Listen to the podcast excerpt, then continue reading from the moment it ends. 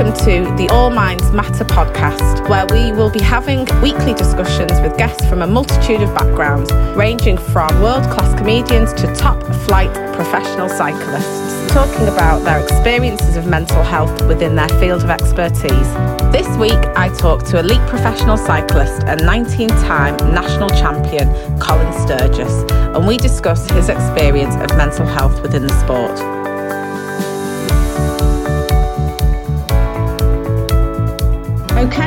Thank you, Colin, for joining me today for the podcast um, around mental health. Um, if I could just ask you to start off with tell me a little bit about yourself, who you are, and uh, what your what is your industry. So my name is Colin Sturgess. Um, I'm a ex-professional cyclist, um, and I'm currently a team manager or sports director for um, British team called Ribble Weldtite Professional Cycling. Um, and yeah, the industry I, I work in and, and specialized in um, is is the cycle industry or the bike industry uh, and all aspects of that, particularly my role being the racing side of things. And in this case, more road racing rather than the velodrome or time trials. But we we take a, a, a quite broad spectrum of, of racing. The sports style the role per se is is sort of tactical. It's um, I don't know if any of the listeners have ever watched the Tour de France or one of the big bike races. Um, behind the riders, you'll see a string of cars with bikes festooned all over. Um, and I'm one of those drivers, so I will come up to the riders to give tactical advice or mechanical help. I have a mechanic in the vehicle with me at all times, and yeah, we we sort of we're, we're there in a multifaceted role. We're sort of there as a, a shoulder to cry on. We're there, as I say, to to help the riders actually within the race as well. Um, work out the tactics that in the days leading up to it and the months leading up to a big event, and to set up. It, so, is it a bit like a coach? Yeah, yeah, it is. Um, I have a I have a, a, a, small coaching company myself as well. Um, uh, actually with a friend, sorry, um, and two overlap quite.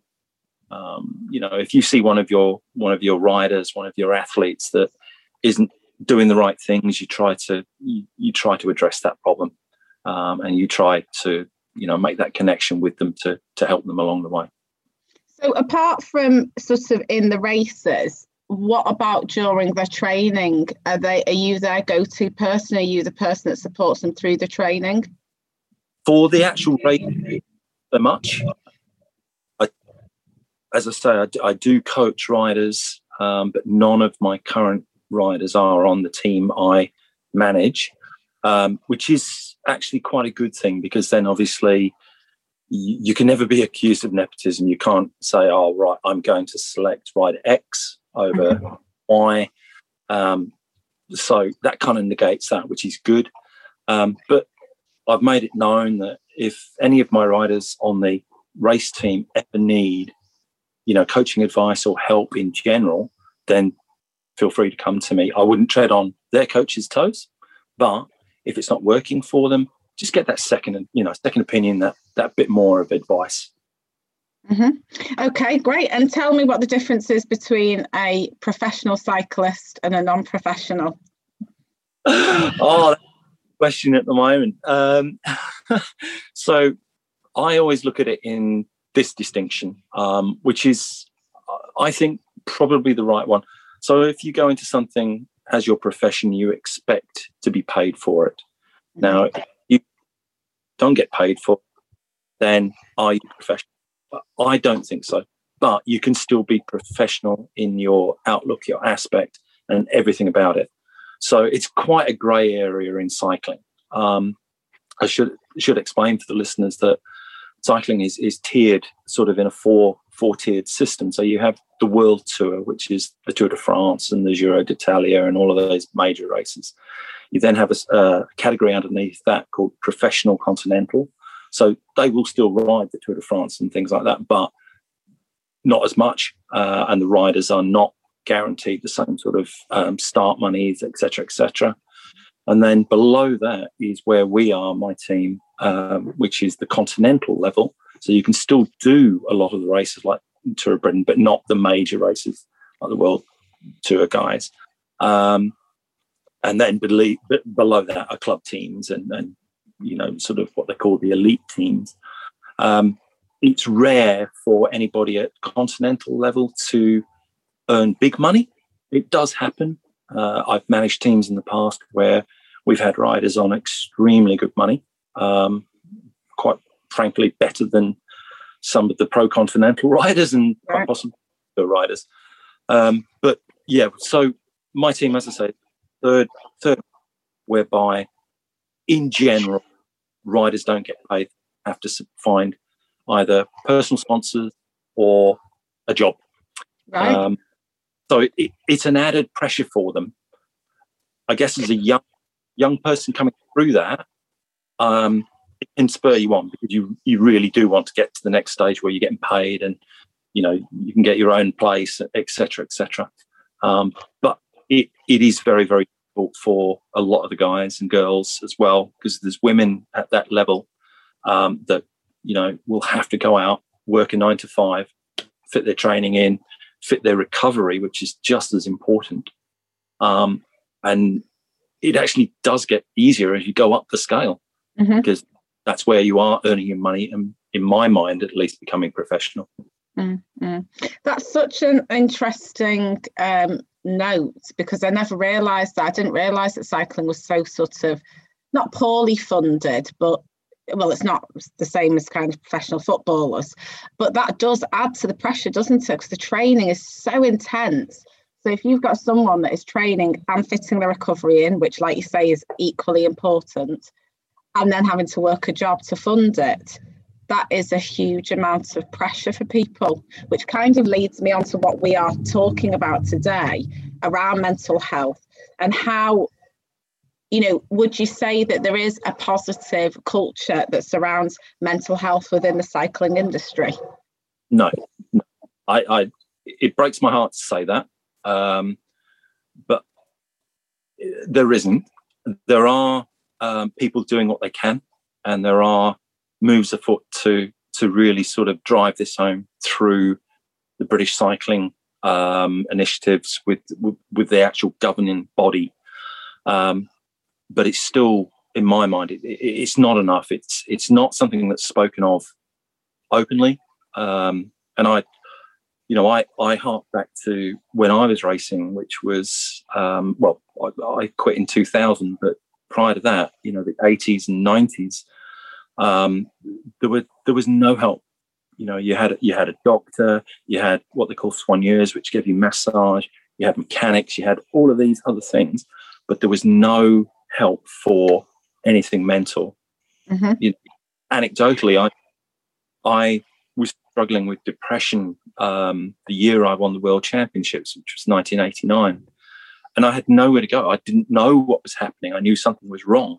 Mm. And I remember going to a team doctor then and saying, something's wrong. And they were all about getting a blood test or this, that, and the other, but nothing about the underlying issue, which was depression. Mm. And, you know, it, it, looking back on it, that doctor should have known mm, mm, mm. but didn't. Um, so, as I say, there are initiatives and there are people making it where I'm quite outspoken about it. Um, there are other right and managers, um, you know, doing so too.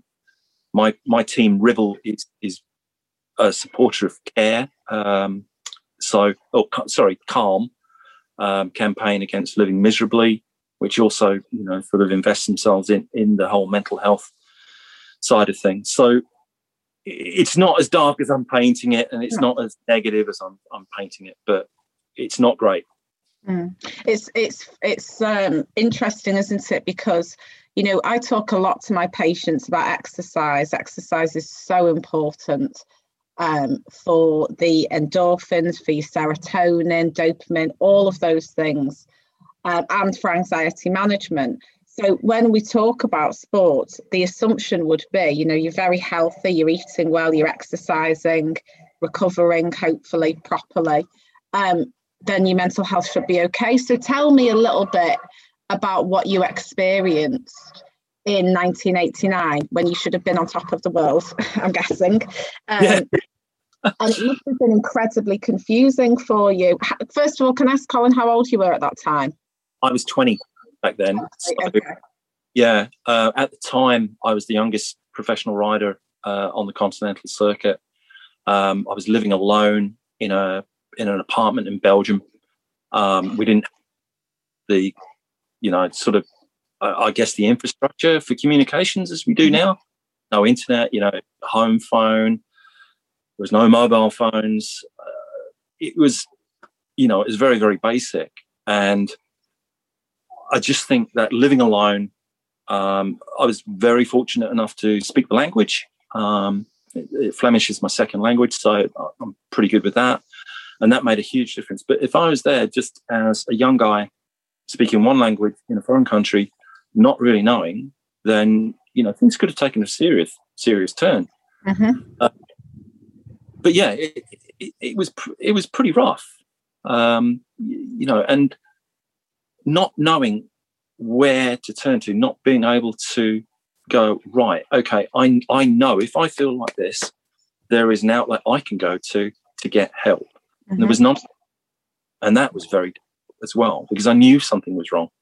Mm-hmm. Um, you know, I would I would get up in the morning, I'd look out the window, knowing that I had say five hours of, of training to do that day, and I'd sit there looking out, thinking to myself, I, I just I can't do this. I can't do this. Not five hours. Not five hours. And you get into that horrible negative sort of spiral down. That well, okay, I'd rather not do anything rather than do five hours badly. So you don't bed, and you waste the day. Um, and I, after about three weeks of doing and and dragging myself out, you know, I made the conscious decision to come home. I thought maybe it was a bit of bit of homesickness, so I came home for, uh, and then my training kicked on, and everything sort of slotted back into place. But for that horrible sort of period of, of two to three weeks of, of you know my life, then I, I didn't know what was happening and I don't think the team did. I wasn't selected for races, and I think they were more worried about, you know, sort of me not racing and not not competing than the actual person. And you are very much at that level, that world tour level, where you're being paid good money. You're a commodity, mm-hmm. um, not a person. Mm-hmm. That is changing. I have to say, it is changing. Um, but back then, you know, it was it was pretty rough. How how would you say um, it is changing then? What is changing about it? Riders are talking, um, team managers. Um, there are national federations putting in place, um, I guess, a, structure around the awareness that we're not just physical beings, that there is a mental and an emotional person within that rider. Um, and you know, it's taken as I say, it's taken a long, long time. It's only probably the past five years that it's really kicked on. Um, but you know, I know I know teams that put in place CBT therapy. Um, I know teams, you know, do employ a psychiatrist and a psychologist. You know, sports sports psychology aside, you know, if you are suffering, you know, depression or in, in my case, uh, bipolar, then, you know, you, you do need that on psychiatric help. Mm-hmm. Can just be, you know, something as simple as, as just seeing that team doctor that has that knowledge rather than just seeing them for a injury or, you know, my VO2 max particularly good. What training do I need to do to boost that? You know, it's it's having that that I guess, person there that is sophisticated in their knowledge of dealing with mental health. Mm. And it, and to me, you know, as you're talking, I'm listening up to it, and it goes one step further for me because I do a lot of work within industries and and and organisations, whether it's blue light services or uh, you know, sort of general corporate areas. And I'm all about sort of the proactive approach. So dealing with it before it becomes a problem. And, you know, I wonder whether the cycling industry would be ready for a scheme that looks at these these young cyclists coming in, not doing a psycho analysis of them, but just starting the process off of saying, in order for you to succeed in this industry and maintain a healthy mental health, you have to keep talking. And the, this infrastructure isn't just here for if you fall down. Let's keep monitoring you and keep talking about because you know you're 20 years old, you're in a foreign country, you're away from all of your family, you're training hugely hard. Your your emotions exercise creates emotion, doesn't it? It creates positive and negative. We know. I was reading a lot of research around um, becoming quite, um, you know, tearful after exercise because it can cause that in people. And, you know, y- y- the training that cyclists do is very, very tough. So there's going to be times in where you are feeling exceptionally low, and it's having it's you can't just necessarily rely on this the team around you because they are they your competition or are they your colleagues? What are they within a team? A bit of both. Right. A bit of yeah. In many ways, you know, at, at that world tour level, you are you are competing for positions. You know, a, a team will be anywhere between four and thirty riders. Um, yet most races are between seven and nine positions mm-hmm. for specific race. So there is sort of that inter team or intra team um, perspective as well. Um, so yeah, no, you're completely right. There's there's you know that that sort of competitive edge, which I, I don't think gets well, it doesn't get the treatment it, it deserves um, because it, it, it can it can cause ructions and it can cause you know sort of that that that rivalry and a, a little rivalry within a team is great. You don't necessarily need to get on like the best of buddies all the time. Mm. Uh, but yeah, you're right. The the emotional side um, definitely gets ignored. Mm. And and the rivalry is good and it's healthy when you're feeling okay, but when you're feeling slightly knocked, it becomes very isolating. Um, and you know, we have come. I hope the world has come a long way since then, but in certain pockets, it still remains the same. It's only surface level that it feels like, oh yeah, we're ticking boxes. So you you mentioned some of those infrastructures that seem to be coming in place in the cycling industry. What is your experience more recently of it being okay to not be okay? Um, again, anecdotally, I've um, I've appeared on three or four other podcasts today um, and found out through doing those and, and the, the DMs and the, the messages and the, the, the, feedback, you know, that so many competitors and so many riders and, and, you know, people are truly, truly into, excuse me, truly interested in this and have gone through similar things, mm. which you kind of know deep down that you know it's you're not just that that person alone. Mm. You do know stuff of this, and you, but to hear it said is actually so reaffirming. Um, so, you know, as a, anecdotally, I've I've found through through the podcast uh, that I've done that you know other riders have reached out and other other people have reached out and said, "Oh, you know, look, thank you for being so honest you know, and thank you for the information that you've tried to put across and, and your story, because here's mine. And then you start to think, well, I hope you've actually said that to somebody else. And so you, you open discourse with mm-hmm. people. Um, and you find out, well, actually, yeah, I have spoken to X, Y, and Z. And that person has probably spoken to another two or three people. It's getting it. But I think, you know, like speaking today is it, it's only positive. It's it's great because hopefully we're going to have a few listeners here that go, okay, some of what Colin and Ishbel have said here hits home, and mm. you know, I, I it's only a positive in my mm. mind. I agree, absolutely. Um, I what I always find though, the way that it takes what the momentum is gained within the industries is when they see a positive outcome. So within sort of coaching or within kind of certain teams or federations, when they see a positive outcome, when people invest in mental health, that's when people take notice. I also notice that people fear it because they fear that if they unveil the brokenness, then it's all going to explode and they won't be able to function anymore. Do you sort of see that a little bit? I mean, I know we're talking about it, but do, do you see the fear of unveiling?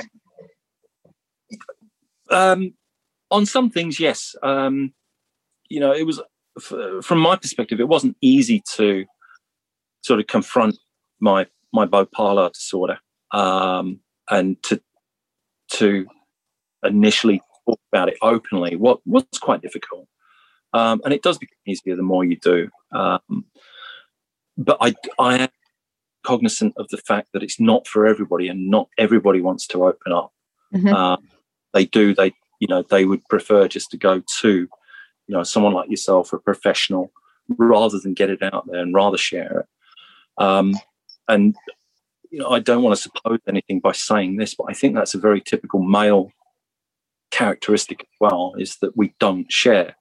You know, it's seen as a weakness.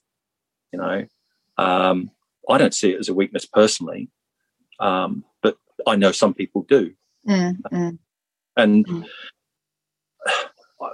I have no, I have no at all. I, I, I think if I can help just one person through my story or my experiences, then I'm happy, Larry. It's helped them, and hopefully, you know, they'll get the help they need.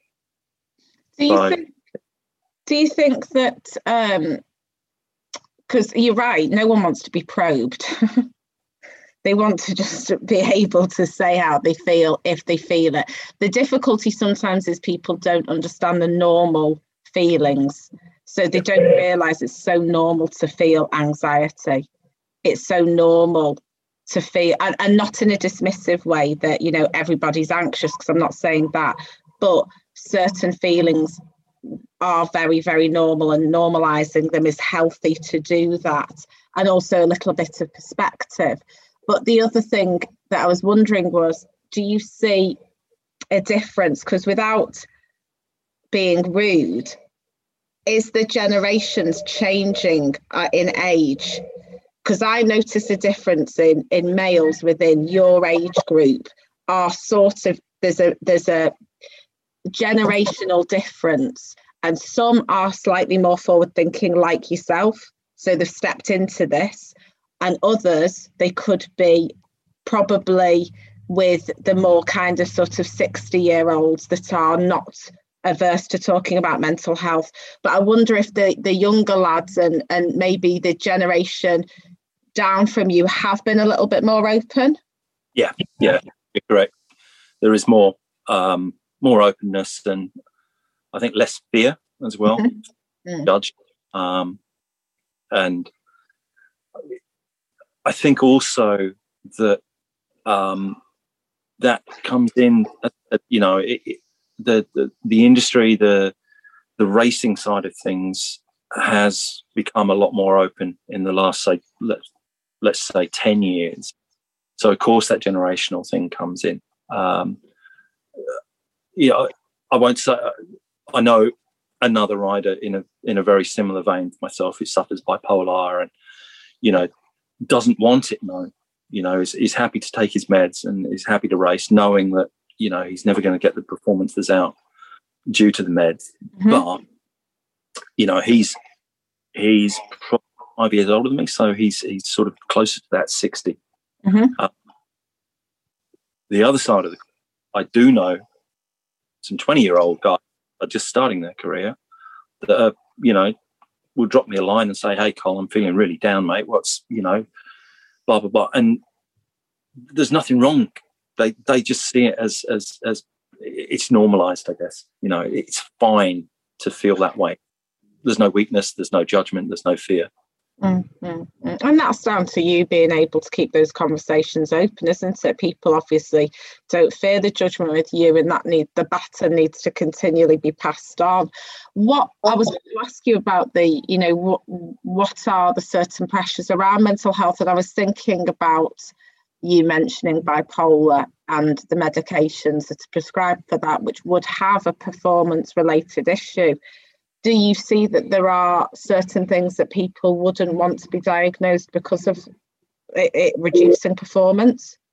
Yeah, yeah, I can. I I can. I mean, again, only only just judging on my my own um, sort of total evidence. I guess you know when I was on some of the quite harsh drugs, creatinine and lithium and stuff like this. You know, I I would get injured a lot because it does affect the the muscles, the tendons, mm-hmm. uh, you know, the, the, the, sort of the lethargy. Mm-hmm. Uh, so mentally, are doing, you know, and psychiatrically, the, the drugs are doing their job, but the physical things, they're not. They're, they're quite harsh and detrimental to, to the actual physiology. Um, and I'm wondering, actually, as, as I'm speaking here, I'm wondering if that's sort of a negative for some people that would rather not open up, end up getting put on quetiapine or you know whatever um, because of that, because it is, I guess, performance dehancing. mm-hmm. mm-hmm. um, so yeah, that's that, that's a very good point. Actually, I've not really thought of that until now. It's also not just them personally. It may also, I mean, I'm not wanting to uncover some kind of, uh, you know, undercover issue in the cycling industry but you know you're not going to want psychiatrists aren't going to want to be diagnosing their patients that have a that are earning money because they're good riders and they know that the best thing for them would be a performance enhancing medication. I mean it's a stigma isn't it? That that will be a stigma. Yeah very much so. Yeah. I mean i i'd, I'd love to know you know, at, at, sort of well, at any level, you know, the amount of right athletes in general across across all sports that are on antidepressants or antipsychotics or or anything like that, because there doesn't there doesn't seem to be any any literature out there, or if there is, you know, I haven't found it.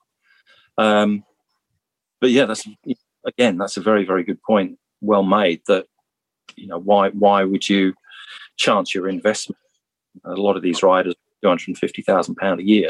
Mm-hmm. Uh, you put them on, you know, a drug that uh, actually help them. Mm-hmm. Uh, yeah, you've lost that. You have, and and I and I think uh, you know it's important to find the solution in it. And to me, the solution is, you know, um, looking after them, monitoring, supporting therapeutically, looking at alternatives if at all possible, but also ensuring that if the balance tips, then we are prepared to invest in this element of you as opposed to uh, be fearful that you're going to reduce in the investment by giving you a medication. I also think it's about what happens to you afterwards. Because I always imagine, you know, for cyclists, you know, you work so hard, it's so grueling. It reminds me of racehorses. Are you just sort of left then um, to to wander around in a paddock on your own for the rest of your days, or are you given some level of support? Because there must be a level of come down from the euphoria of being a pro. Yeah. Again, you know, in my case, in my generation, um, I'm I'm 52. Um, you, you know, when I when I quit racing, there was there was no no help. There was nothing, literally nothing. I remember going um, at the time I lived in Sydney, and I'd, I'd quit. I, I, didn't know what I was going to do with the rest of my life, um, and I, I, took myself off to find, you know, a, a sort of self help coach because I didn't know what to do. Mm. Uh, and I remember this particular person saying like, "Oh well, you know, doesn't the the federation, the, the cycling federation, offer any sort of aftercare?" No, none at all. Once once you quit the sport, that's it.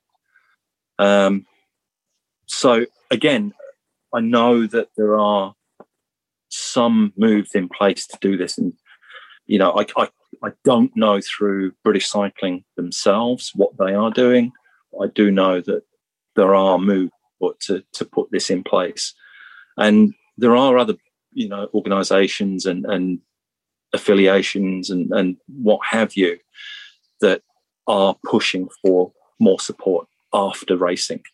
Um, because it is very important because mm-hmm. you've got you've got a finite probably 15 years tops. Um, yeah there's outliers but you know let's say 10 to 15 years tops. Um, and then you've got the rest of your life. And if if you are for those 10 15 years on 250,000 pounds a year fantastic. You've got a nice little nest egg super. You probably don't need to work but those riders are rare. Mm-hmm. the average wage probably for those riders the other riders going to be 30 to 40,000 a year. So you don't you're going to need to find a job and you're going to need to come down to earth with a bump yeah yeah. And you're not going to find something that is as invigorating as what you've done. No exactly. To be searching. It's like coming out of the military. I speak to people all the time who have been you know in the military and they say they miss it. They miss i mean you know it's bizarre concept but they miss being in that place. Um how do you satisfy that? Well, I guess you satisfy it by going in and supporting and doing what you're doing, uh, but it's never the same, surely. You never no. get the same thrill. No, uh, absolutely. You know, it's one of the reasons I do try really hard to to stay healthy and fit and ride my bike as much as I can is for that camaraderie, the endorphins, as you say, you know, that that side of things.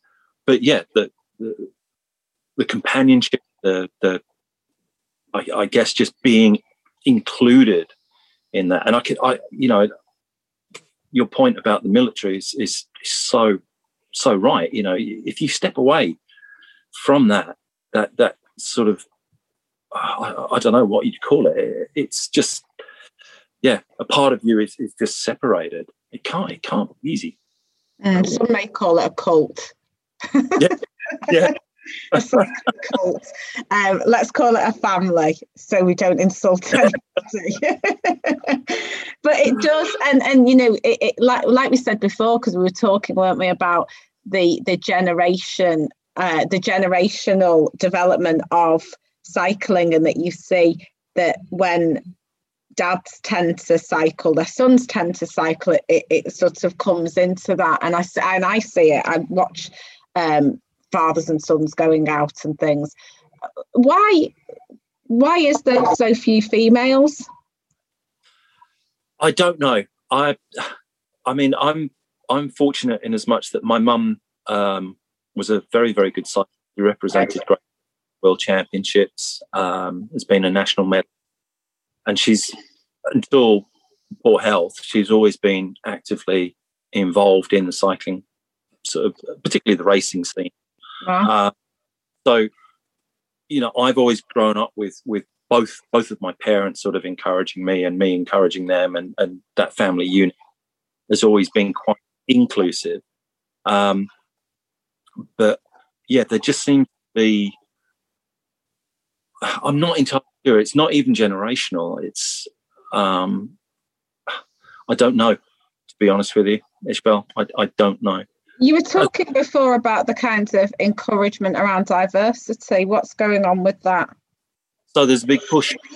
Um, obviously, um, British Cycling are, are, moving forward with this initiative of, of diversity in cycling. And um, there's one of the one of the young riders I coach, um, Red. He's on a, a team called um, Black Cyclists Network, um, and they're doing great things. And you know, there's an awareness now um, and you know, as your brother will tell you, back when he and I were racing, um, you know, there were two or three black riders in in the peloton, and that mm-hmm. was it. But that's changing, but it's very very slow. Um, but the main thing is people are talking about it now, and not just talking, but they're actually acting on it. Um, and particularly now with the push, as I say, from British cycling, you know, with investment in more women's teams. And I have to say that, you know, the the governing body of cycling worldwide, you know, they are doing good things. They they get hammering, rightly so, but they are on diversity um, and and you know, sort of driving the sport forward. They are doing a good thing. You know, there's a big push for the World Championships in I think it's 2025 in Rwanda. Mm-hmm you know that that's that's an amazing thing because years ago you literally heard of you know a country like Rwanda as a cycling nation, Ethiopia, Eritrea, um, Vietnam, all these countries are suddenly coming in. So you've got this global influence, and it's fantastic, but it's just taking time. Yeah, yeah but it's good, isn't it? It's good to see the changes. And the reason that I talk about diversity is because it's something that's very important, but it's also shows that people are forward thinking and moving forward. It's um and, and if they are actually doing things, it shows it's not just a tick box exercise, which is important. Yeah, uh, definitely. Um, yeah, it's it's it's been a long time coming, and I don't think it's going to happen in the next sort of five years. But as you say, if it's done properly, uh, and it's not just that that tick the box tokenism, then I guess we're on the right track. Mm. Um, you know, it's been uh, cycling's a weird sport. You know, it's quite a it, it's quite a young sport in many ways. The modern side of things, mm. um, but it, it has been mined in the past for so long um, and to change overnight, it's just not going to happen. You know, everybody wants it to, mm. but it, it's it's dragging its heels, but it is happening. It sounds like it'd be very difficult to happen overnight because it's so layered. I mean, you explaining the sort of tiers of cycling, I I presume it has to trickle down in an appropriate way for and those changes to be seen and then the changes to happen it's also about understanding why. It's hard to make changes without understanding why there's such lack of diversity and without a little bit of research and understanding into that. And I think, like you say, just having those events happening in those countries is an encouragement in itself, isn't it? Yeah. Um, yeah. I, I can't I cannot believe that it's as simple as a bike is an expensive piece of equipment because well, you can you can buy cheap reasonably. I mean, a lot of people cycle, don't they? Yeah, yeah. professionally. Yeah, yeah. It's and that's the other thing. It's not. It's not all about the racing aspect of things. You know, you just take it to absolute grassroots and just getting out. Okay, I'm, I'm looking out the window and it's raining here in Leicester, so maybe not today, but you know, just for a family to go out, you know, hire a bike. Mm-hmm. You can relatively inexpensively and just to get out there. Okay, the roads aren't super, but there are closed tracks and there's paths and there's bike paths and you know it, it's just it's not all about the racing aspect either. It's just mm. get down to grassroots, get it right there, and then you know get that place, and things will follow. Mm-hmm, mm-hmm. And it is so good, isn't it, for your mental health? I know that we sort of talked a bit about this before, but the the the chemical changes that exercise make and cycling in particular and it's it's low impact so it's a, it's a, a, nice one to be able to do.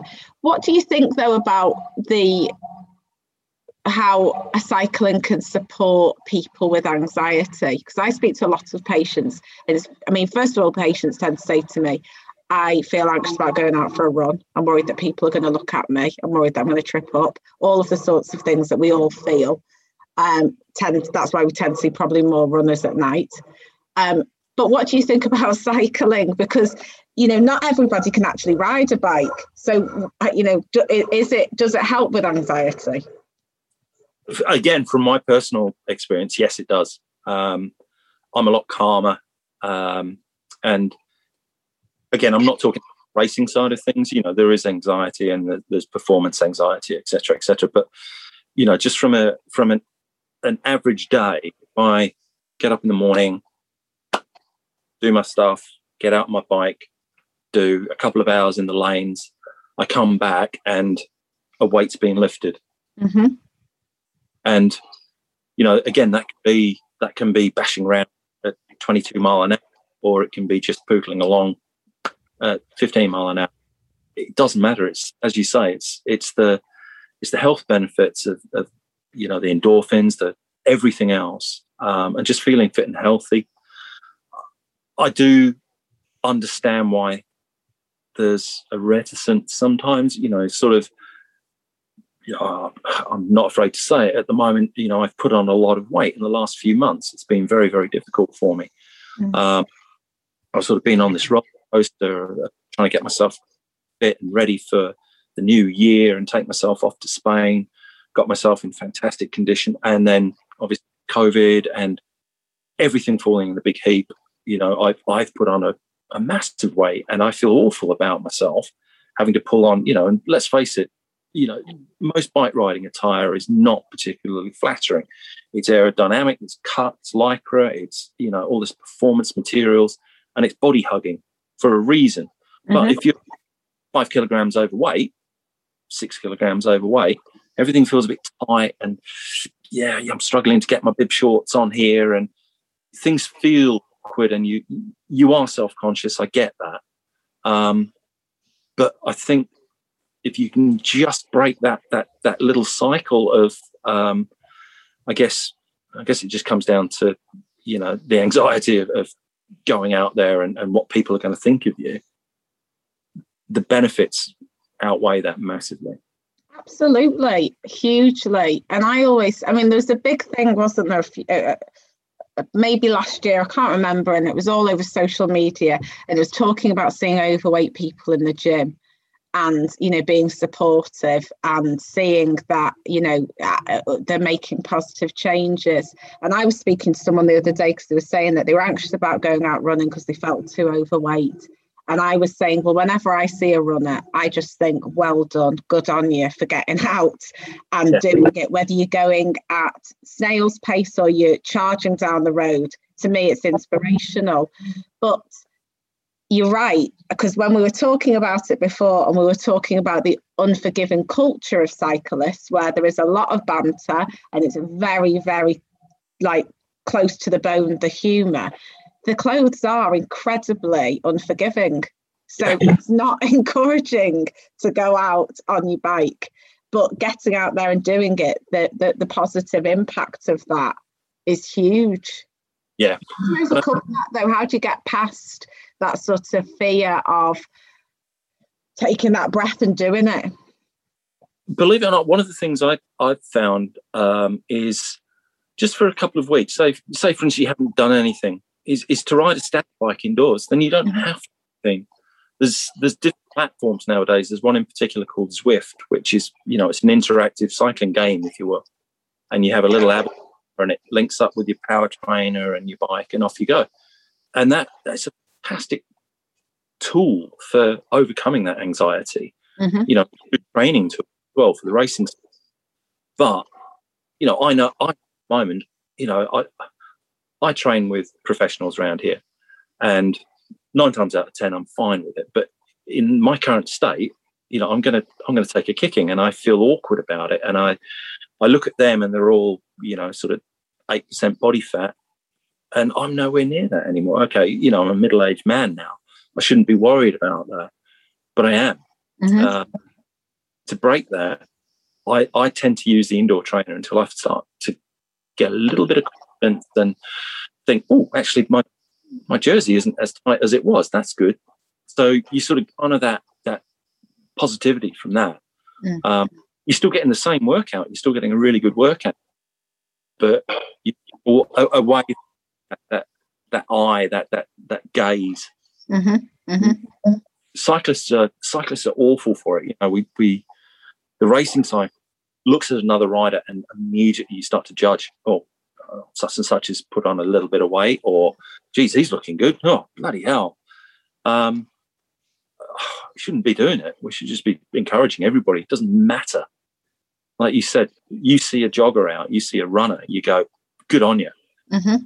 I actually do the same with bike riders, you know, and I, I look at people out and immediately, yeah, nice one.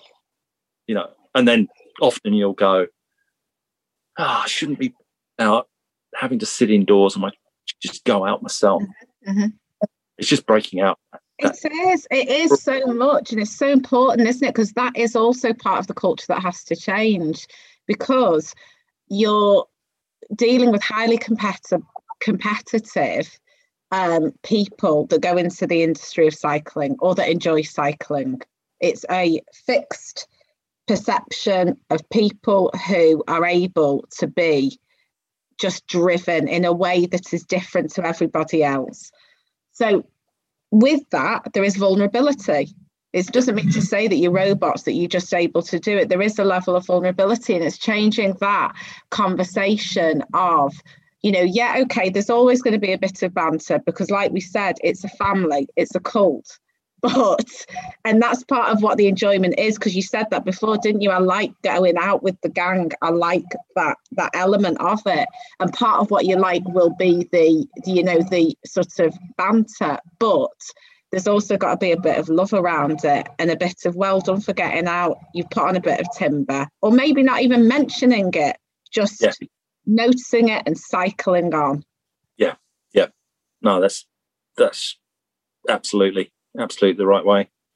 And you know, there's there's conversations at the moment within the sport about eating disorders. Mm. Um, again, it's it's just been a horrible hidden aspect of the sport.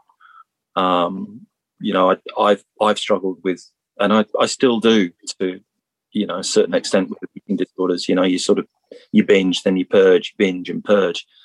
Um, other riders have stopped the sport due to anorexia, right. uh, and you know there's there's big push now for for people to recognise this, and riders and ex-riders are opening up and talking about it. Mm. Uh, so as you say, it's we just need that catch. It's yeah. coming. Yeah. It is true. It is. Well, it's common with people like you talking about it. That's fascinating, Colin. I'd like to do a bit of research around that. And I'd like to maybe have a chat with you again about the eating disorders element. Yeah. I completely understand why, because your body fat percentage is so important on your bike and it encourages people. And I also get that the training season and cycle means to say that your eating patterns change in accordance with that, which then affects. But I'd like to look at that. Would we be able to maybe have a chat about it again? Yeah, absolutely. Yeah, for sure. So just on a final note, anything that you would, if you could ma- wave a magic wand over the cycling industry today, what would it be to change it in a positive way? I think just be open to what. Yeah, just just just be more tolerant be kinder, be open. Um, you know, a lot of these catchphrases do get overused, but deep down, you know, just just be kind. Like be tolerant of that person that's five kilograms overweight. Don't don't judge. Um, get out there, enjoy it. You know, put fear behind you, um, and just don't judge people. It's it's you know we're talking about mental health we're talking about performance. You know at the end of the day we're all human and it doesn't matter if you know it's a, a young kid down the street just riding a bmx bike with a big smile all over his or her face you know that that's what we want to see. That's that's you know that's better than than throwing your arms in the air at Tour de France stage, seeing that big beaming kid, you know, cruising down on his BMX bike fantastic. Great. I'm going to get that put on the back of my very, very tightly fitting cycling jersey, and it's going to say I'm putting fear behind me. You should uh, patent that, Colin. that is brilliant. so thank you very much, um, and I look forward to speaking to you again. Forget to join us next week when I get to talk to Everton Football Club's Health and Wellbeing Manager, Johnny Garside. To keep up to date with new episodes or to catch up on previous ones, add our channel to your library and remember to subscribe.